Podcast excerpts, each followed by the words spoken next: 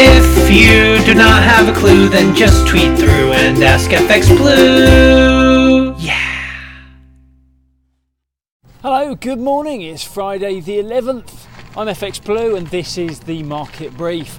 So, right now, Brexit is the only show in town for sterling. The pound had its worst day in six months yesterday. We fell to a low of 127.75 against the dollar and 107.85 against the euro. Now, the thing is, Boris must have known what kind of reaction to expect. The internal market bill undermines one of the more controversial parts of the withdrawal agreement.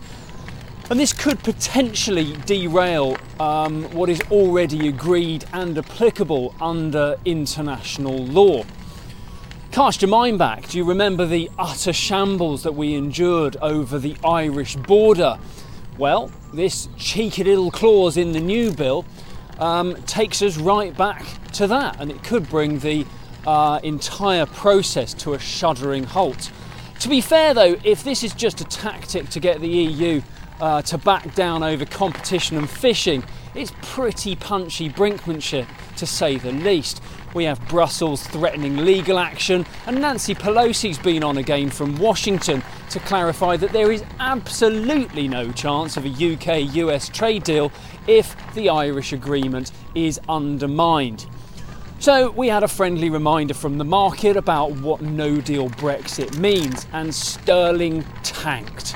We can probably expect a little more volatility before the weekend, just to wrap up the week, just for the bants. Um, over in the US, the recent fall uh, in, in weekly job losses looks to have stalled slightly. Weekly jobless claims posted 884,000 new claims, and continuing claims rose by 100,000 to 1.33 million. The Fed or the Treasury aren't exactly going to panic, but the concern is growing that these numbers aren't really improving quickly enough. Uh, the euro reacted well to a highly optimistic press conference from uh, Christine Lagarde after the ECB meeting yesterday.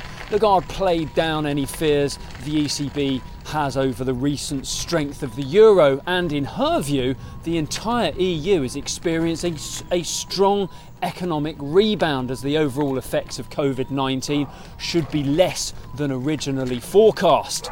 Um, Euro dollar rallied, uh, we saw a high of 119.15, uh, but it quickly dropped back a cent to 118.50 as a bit of profit taking set in. Right, that's it from me, capping off a, uh, a good week. Um, hope you've had a good one too. Join me again on Monday.